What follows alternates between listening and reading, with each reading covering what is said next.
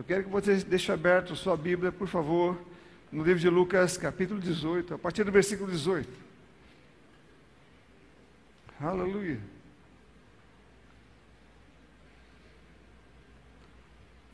Lucas 18, a partir do versículo 18.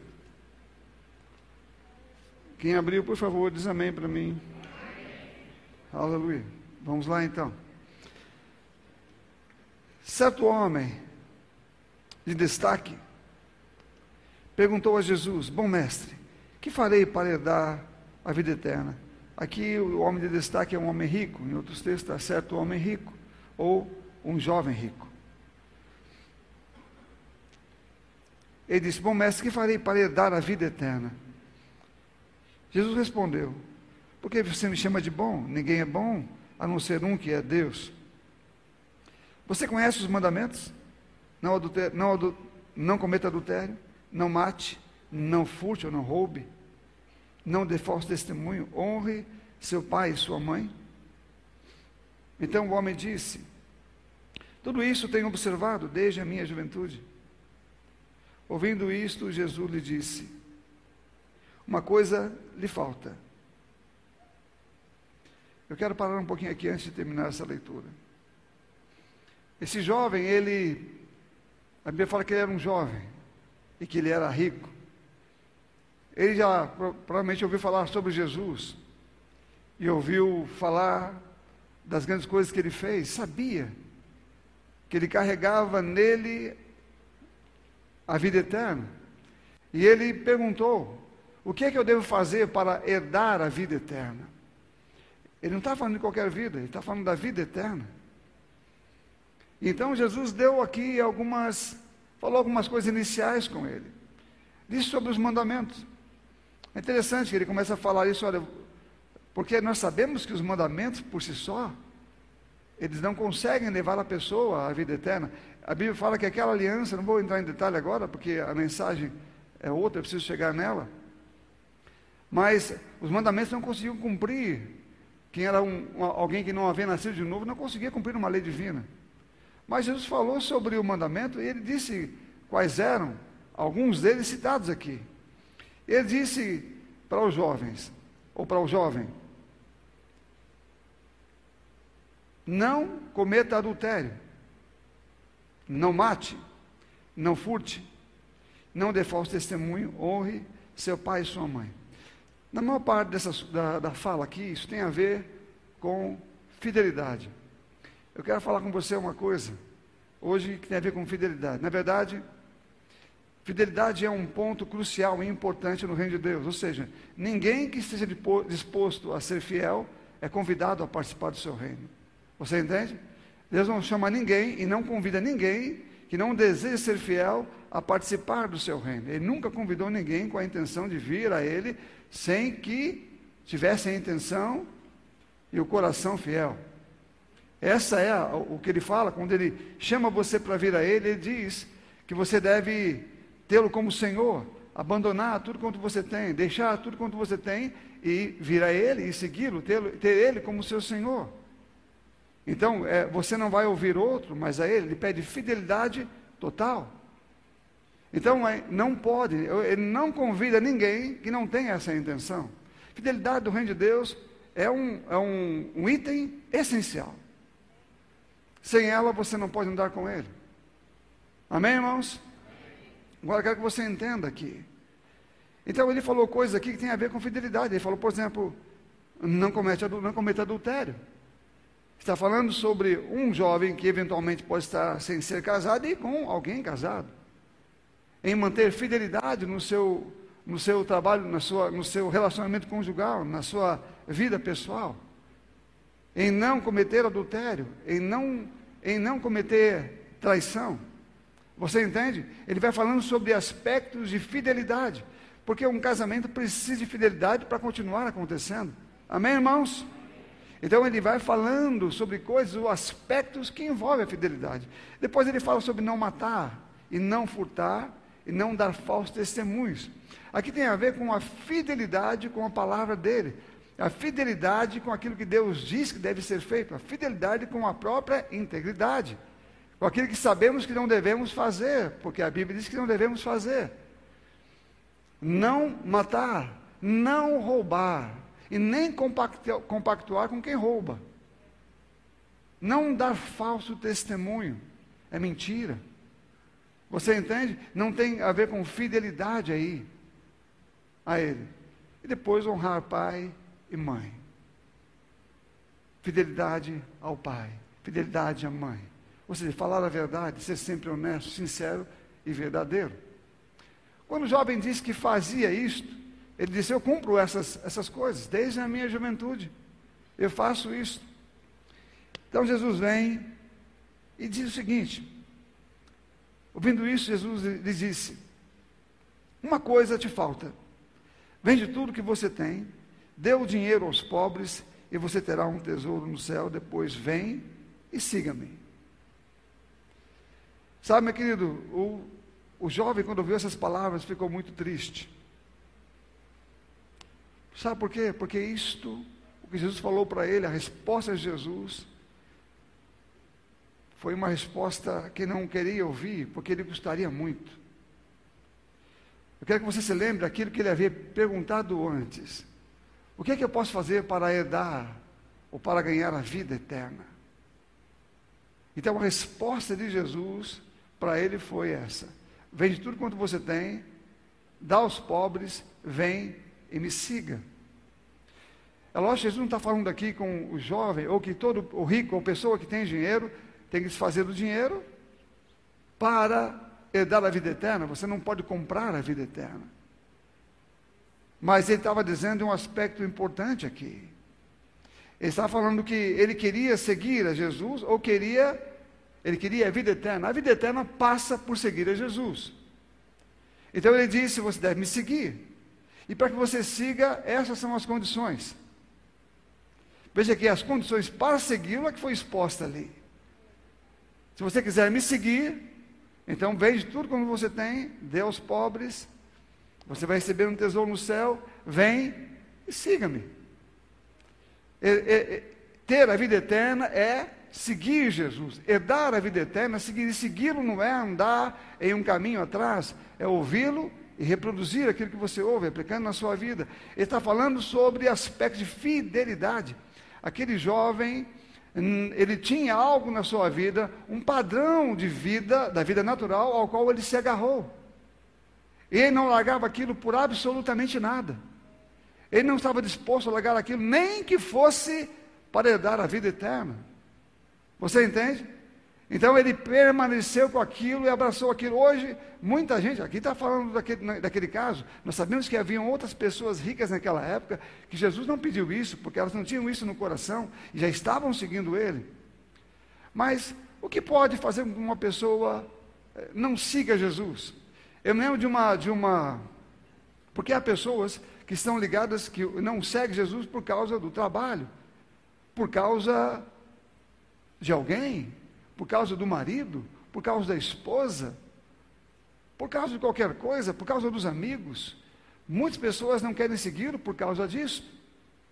Eu me lembro de uma, de uma história contada por Reinhard Bonke, um alemão evangelista, que já está com o Senhor, que disse sobre uma menina que um dia ele estava pregando em uma igreja, e quando estava pregando lá, ele já tinha terminado o culto, a mensagem já tinha sido dada, o apelo tinha sido feito, pessoas já tinham ido a, ido a Jesus. Ele estava conversando com alguém no término do culto e o Senhor falou com ele. Ele não havia visto aquela menina, mas o Espírito Santo falou com ele: falou, atrás de você tem uma menina, fale com ela. Ele virou e de fato ela estava lá, uma jovem. E ele começou a falar com ela e, e perguntou depois para ela se ela não queria receber Jesus na vida dela, se ela tinha recebido e se ela não queria receber. Ela disse que, que ela não podia. Falou, como assim você não pode? Você não posso porque o meu namorado não quer Jesus. Então ele, ela responde, ele respondeu para então você tem um namorado errado. Você deve deixá-lo e você deve se apegar a Jesus e recebê-lo como seu Senhor, Senhor da sua vida. Ela disse: Não, não, não, não, e foi saindo. E quando ela foi embora, na passagem do dia, logo pela manhã, no dia seguinte, vem uma, uma mulher de sua igreja, rápido, bate nas porta, na, na, na porta dele, assustada, e diz: Você se lembra daquela menina com quem você falou ontem à noite? Ele disse: Me lembro. Ela morreu hoje em um acidente de moto junto com o namorado. Ele então caiu no chão, triste, e, e perguntando ao Senhor: Senhor, eu fiz tudo o que deveria. Eu falei o que deveria falar para ela, e Deus o consolou, dizendo: Sim, você fez o que deveria ser feito. Aquela menina, por causa de alguém, não quis a vida eterna, não quis Jesus, não quis segui-lo. Muitas pessoas hoje não entendem que alguma coisa pode ser um empecilho para ela, porque elas pensam que estão perdendo coisas ou deixando coisas quando estão com Ele. E fidelidade é uma coisa da qual o céu não abre mão, porque nós cantamos aqui: Deus é fiel a nós, Ele é fiel a nós. Ele é fiel àquele que é fiel à palavra dele, aquele que cumpre aquilo que ele diz, ele vai cumprir a sua palavra. Ele é fiel, segundo Abraão, para cumprir tudo aquilo que prometeu. Ele vai continuar fazendo.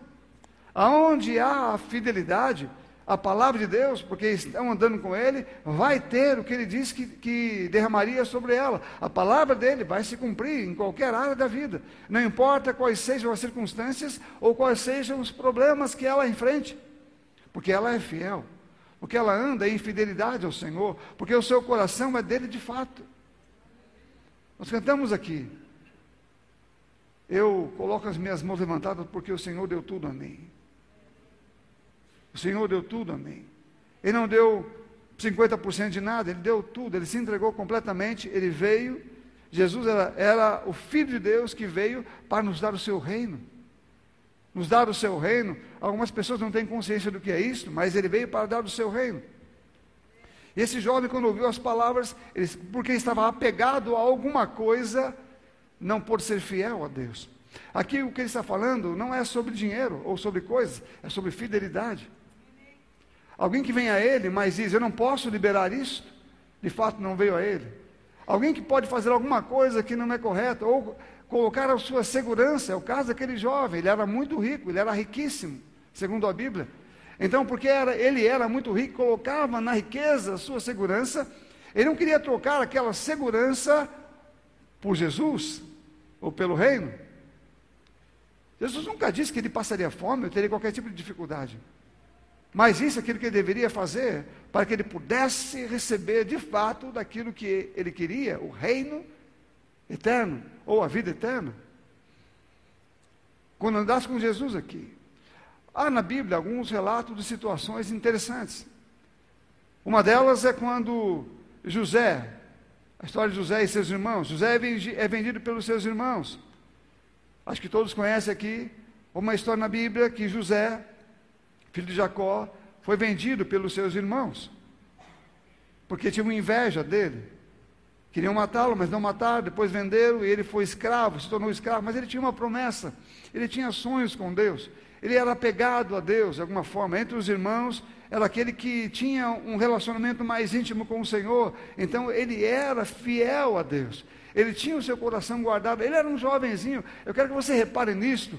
Porque os dois eram jovens, aquele também era um jovem, esse também era um jovem. Ele era filho de um patriarca.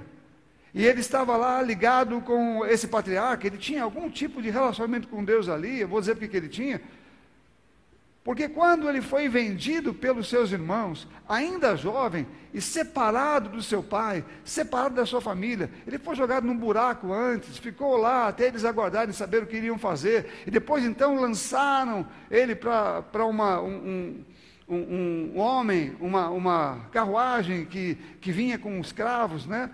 E venderam para ele, para que ele pudesse ser levado. E esse jovenzinho, você imagina, ele era um jovem, ele poderia ter muitas coisas na cabeça, e depois disso, ele poderia não só ter se apartado do, do, da sua família, mas de Deus também. Ele era um jovem, tinha muitas coisas para pensar, muitas coisas para avaliar depois do que havia sido feito com ele, sem, ele ter feito absolutamente nada. Mas quando ele chegou e foi vendido por um, por um é, é, por um egípcio chamado Potifar. E ali você sabe que ele era pegado a Deus. Ali você sabe que ele era fiel a Deus. Porque ali ele passou por algumas situações. E uma delas foi que ele foi eh, tentado ali, ele foi, ele estava cuidando do dinheiro, das coisas do seu senhor. Ele começou a cuidar de, uma coisa aqui, uma coisa ali, ele começou a fazer o seu senhor lá, o Potifar, prosperar. Então ele colocou José como o, eh, o senhor de todas as coisas dele, menos, obviamente, da esposa dele. Mas do resto ele tomava conta, ele administrava, e esse Potifar tinha uma confiança plena em José, porque ele era fiel a Deus. A Bíblia fala que Deus era com ele, Deus era com ele pelo fato de ele ser fiel a ele. E quando houve uma situação ali, porque ele era um jovem, ele era um jovem bonito, então a esposa de Potifar começou a olhar para ele com outros olhos. Então tentou seduzi-lo algumas vezes, mas ela não conseguiu. E uma dessas vezes ele fugiu e ela segurou a sua capa e depois mentiu sobre que ele era a pessoa que tinha tentado contra ela. Mas ele não fez. Ele falou: pecaria eu contra, falou para ela isso: pecaria eu contra o Potífar e contra o meu Deus. Ele disse: não farei isso. Então, por causa disto, ele foi levado à prisão e passou ali, se não me engano, 12 anos, ou foi 12 anos no período completo. Passou um bom pedaço naquele lugar. Mesmo lá, houve favor de Deus sobre a vida dele. E ele, por mais que fosse um preso, ele estava ali como o líder de toda a carceragem. Porque a Bíblia fala que Deus era com ele. Você entende? Não importa a situação em que você passa, quando você é fiel com, ao Senhor, Deus é com você. Ele está com você. A situação pode parecer ruim, mas Deus está com você e te coloca numa situação boa, mesmo naquela.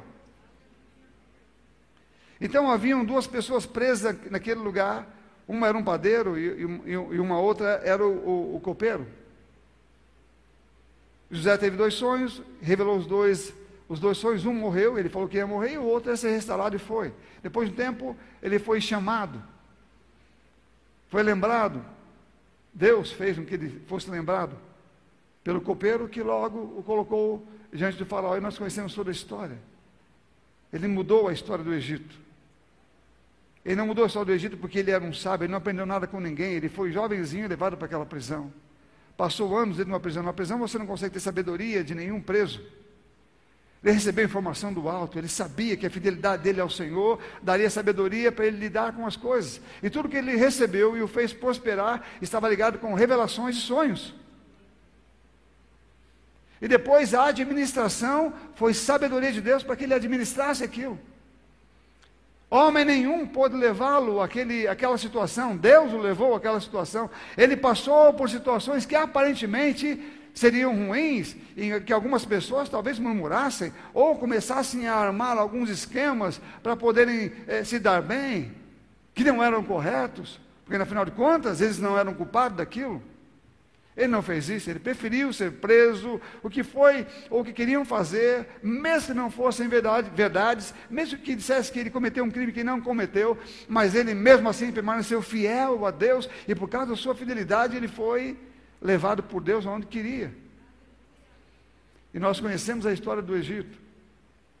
Deus está falando com cada um aqui que ele exige, obviamente, cada pessoa que venha para ele, um relacionamento de fidelidade.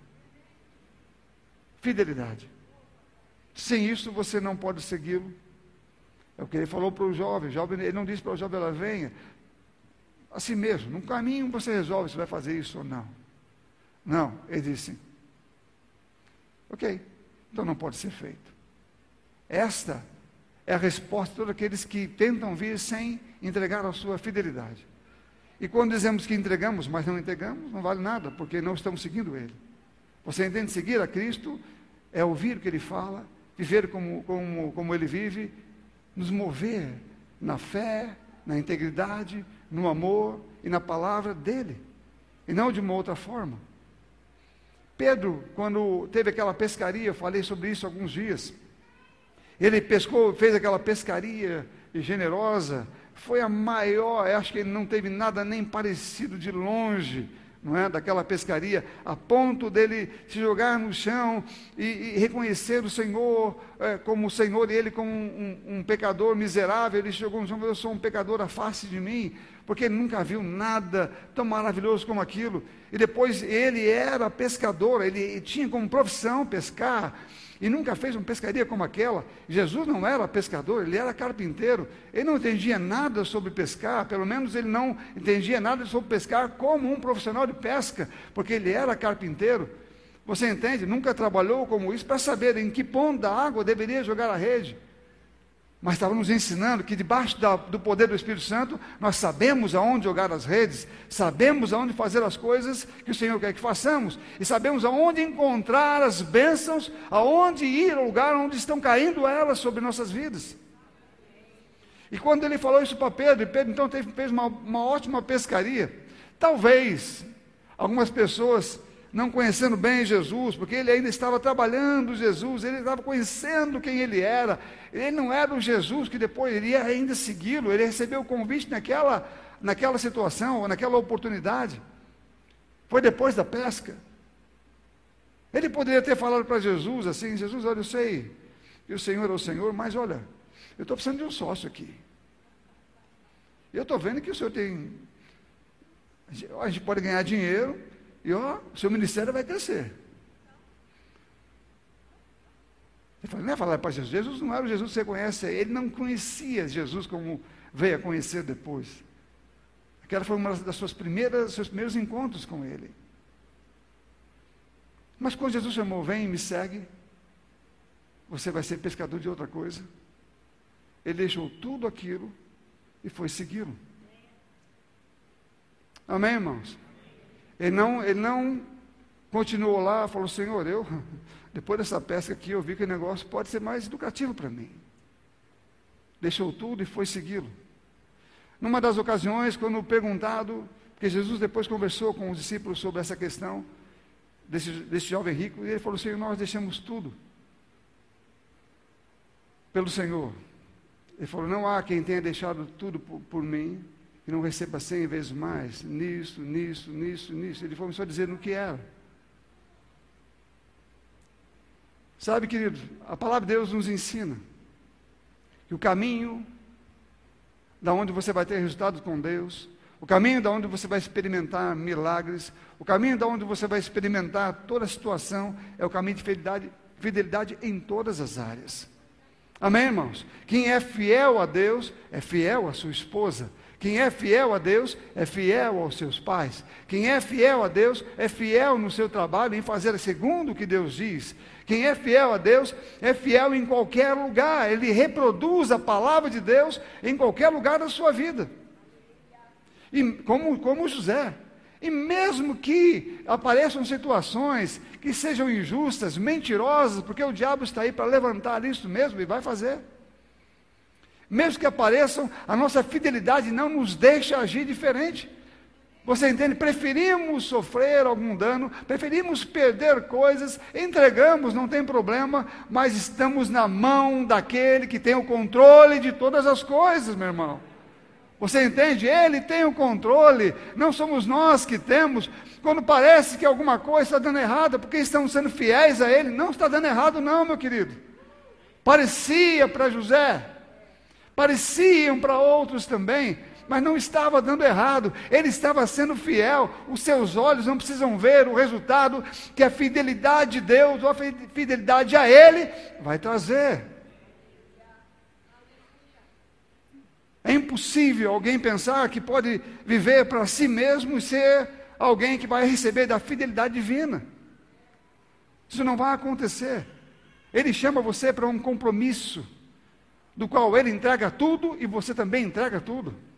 Ele entregou tudo, ele fez exatamente isso, e ele pede a mesma coisa. Então o que ele estava dando não era um preço, era uma condição. Que para muitas pessoas pode ser um preço. Porque ela pode estar agarrada em alguma coisa, presa em alguma coisa, negando aquilo que de fato ela deveria abrir mão para recebê-lo, para estar com ele. Alguém pode contar uma mentira em algum trabalho, porque se contar uma mentira, ela vai ganhar algum tipo de benefício. Mas se ela for fiel a Deus, ela não conta a, mentira e não ganha o benefício. Você entende? Se alguém estiver em algum lugar e por causa de uma atitude ou um comportamento errado, ela vai ter algum benefício, mas se ela for fiel a Deus, ela desconsidera esse benefício. E não é para mim. Se depende de uma mentira, não é para mim. Se depende de uma ação errada, não é para mim. Porque a minha fidelidade não me deixa fazer isso. Você entende? Pecaria eu contra o meu Deus? Pecaria eu contra Ele? Não. Então a nossa fidelidade vem em primeiro lugar. Este é o padrão de quem está seguindo a Cristo, quem está andando no seu caminho, seguindo de fato Ele. Há um salmo escrito por Davi. Salmo bem comum para a gente, bem conhecido também, Salmo 23. Pessoas gostam de citá-lo.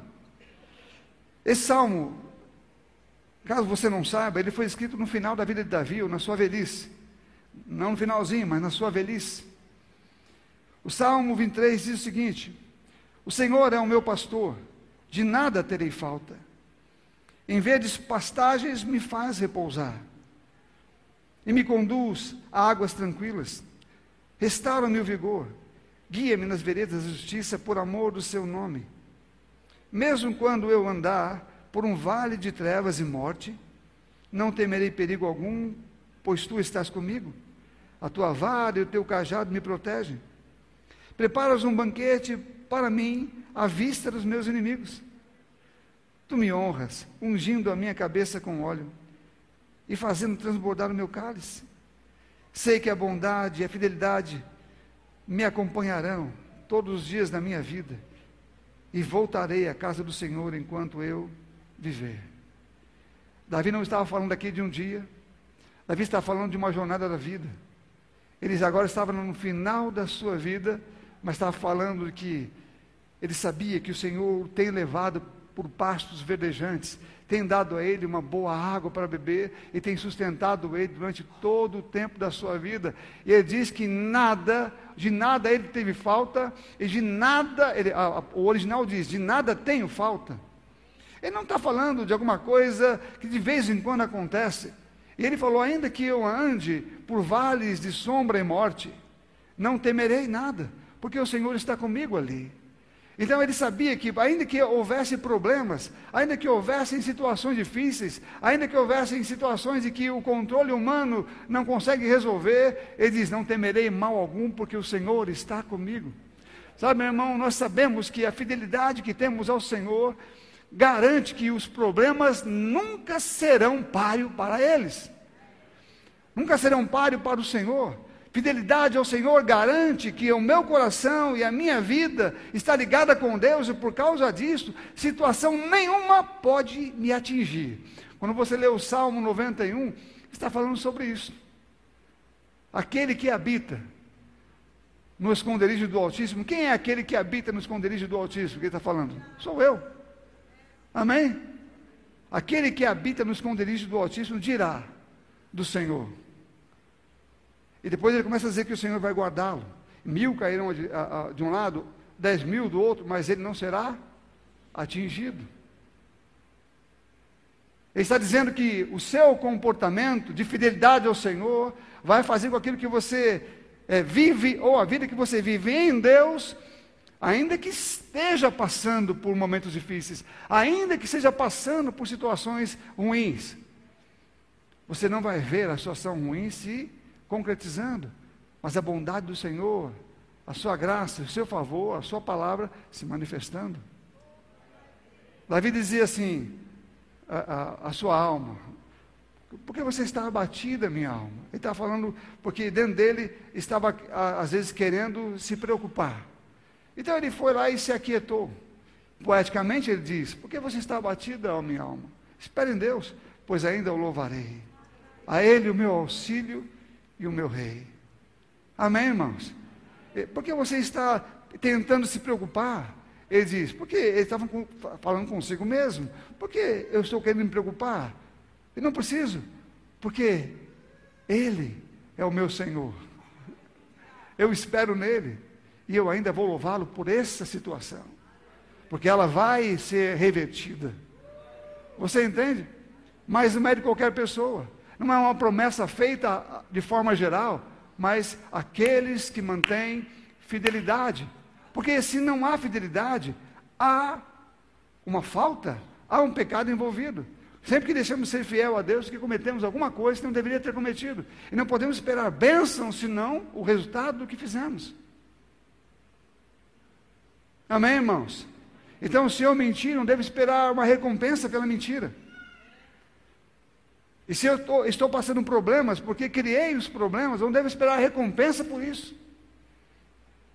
Mas se eu não os criei, se eu sou fiel a Deus, e não estou fazendo isso, nem estou compactuando com isto, eu devo esperar a graça e o poder do Senhor na minha vida, o favor dele me seguindo, me alcançando e abençoando a minha vida todos os dias, porque a Bíblia fala que a fidelidade do Senhor não é alguma coisa que podemos negociar. Estão aqui, meus queridos? Você não pode negociar isto. Ele chama você, e a, e a, a proposta que é feita para cada um de nós é para salvar a nossa vida. Quando ele nos manda fazer alguma coisa, como foi naquele jovem, nós sabemos que tem uma outra história de um outro rico. Jesus contou a história de um rico chamado de um rico de um pobre chamado Lázaro. Que o rico também viveu uma vida longe de Deus, longe da palavra de Deus. Não queria se comprometer com as coisas segundo a palavra. E quando ele morreu, a Bíblia fala que ele foi para o inferno. E o, e o mendigo também morreu e foi para um lugar que naquela época era chamada, é, não sei o nome que possa dar aquele, aquele lugar, mas é, ele ficou junto com Abraão ali.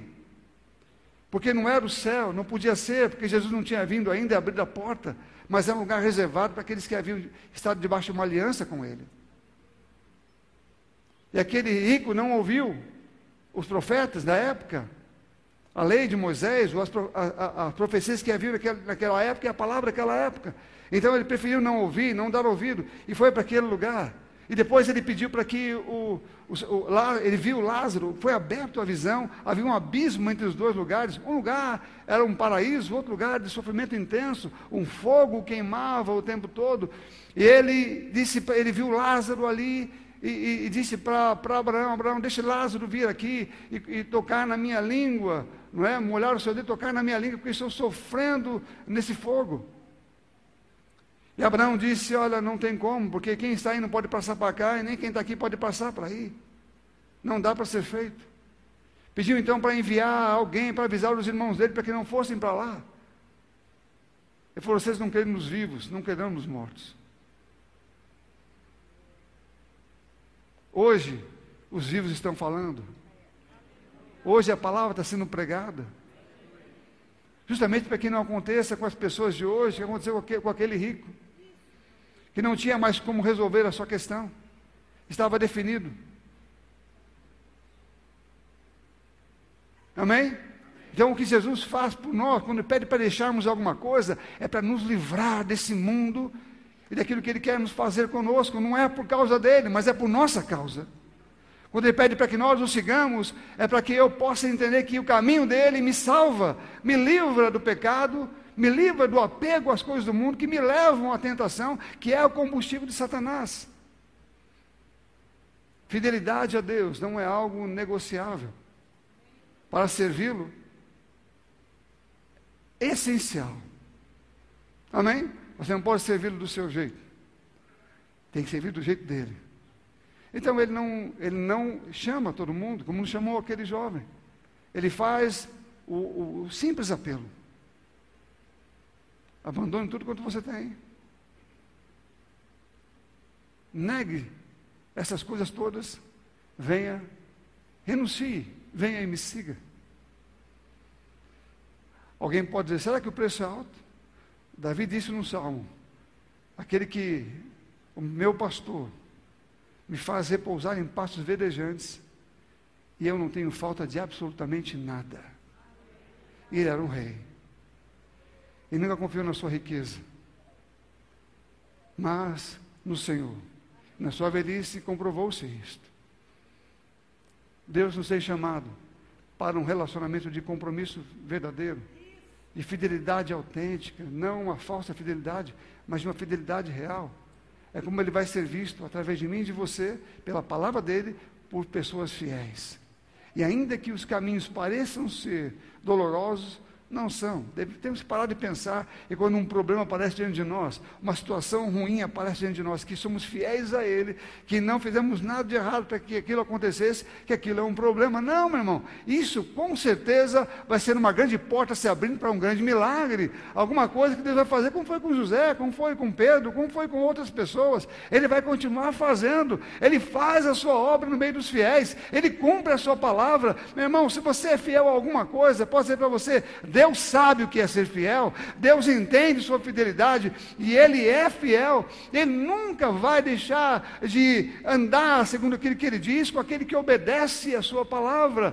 Não devemos esperar dele o contrário, mas devemos esperar dele sim, quando somos fiéis, ouvimos, a nossa mente está protegida, guardada para não falar ou não pensar o que não devemos, não dá ao diabo nenhum combustível, mas estarmos ligados com a palavra de Deus e andarmos nela, para que no dia mal ou em qualquer situação que apareça, não sejamos não fiquemos preocupados olhando o que está acontecendo, por que está vindo isso sobre mim? Eu não fiz nada para ver, para vir isto, eu não fiz nada para acontecer isso comigo. Não, meu irmão, esqueça, fique tranquilo.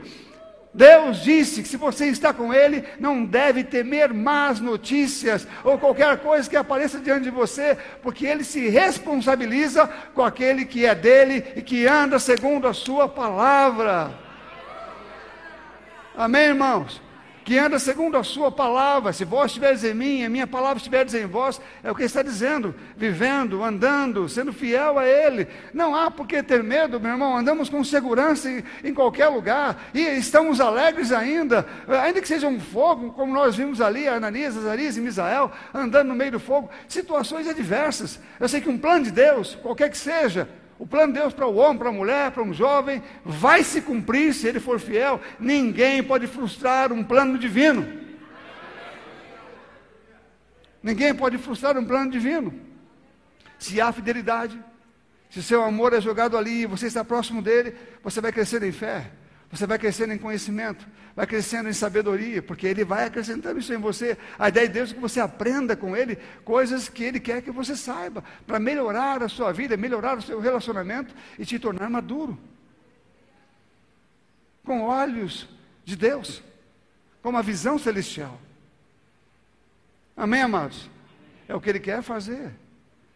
Eu, eu aprendi no meu coração é como, por exemplo, estar aqui em cima, pregando. Qual é a minha parte? De estar aqui em cima pregando. Eu não tenho, eu não tenho capacidade de ter uma, uma palavra que possa atingir ninguém. Eu não tenho a capacidade de levar cura a ninguém. Eu não tenho capacidade de fazer muitas coisas, é, é, coisas sobrenaturais a ninguém, a não ser que eu esteja ligado com Ele. Qual é a minha parte? Eu tenho que buscá-lo, eu tenho que ler, me colocar à disposição dele, dizer: Senhor, essa é a minha parte, faz a tua. Aí quando você vem aqui, eu fico tranquilo, porque eu sei que ele vai dar a mensagem dele, vai falar aquilo que ele quer falar, vai trazer o que ele quer trazer, e vai alimentar as pessoas que só ele pode fazer, só ele pode alimentar, só ele conhece. Amém? A mesma coisa é na vida nossa. Você não pode fazer um grande milagre? Não. Você pode resolver um grande problema, um problema que é insolúvel humanamente falando? Não. Mas faça a tua parte. Seja fiel a Ele, fiel à palavra dEle, fiel ao que Ele diz. Ainda que você vá preso, ainda que aconteça isto, ou aquela outra coisa, ainda que pareça que você está perdendo algum dinheiro, ainda que pareça que aquilo que você tanto queria agora não vai ter mais, fique tranquilo, meu irmão, Deus não tira de você absolutamente nada. A Bíblia fala que Ele acrescenta cada vez mais. Ele é o Deus que acrescenta, que não tira. Quem tira é outro, mas Ele acrescenta. Ele até manda você não se preocupar quando alguém vem roubar alguma coisa sua. Quem quiser levar a sua capa, dá também a túnica. Essa pessoa que está roubando está com um problema, mas você não. Tem mais túnicas para você, tem mais capas, tem muito mais coisas que você vai receber de mim do que essas. Ele é pobre, você não. Ele está roubando e vai continuar roubando. Mas você vai ser provido por mim. E é uma provisão que ninguém pode tomar. Amém, irmãos?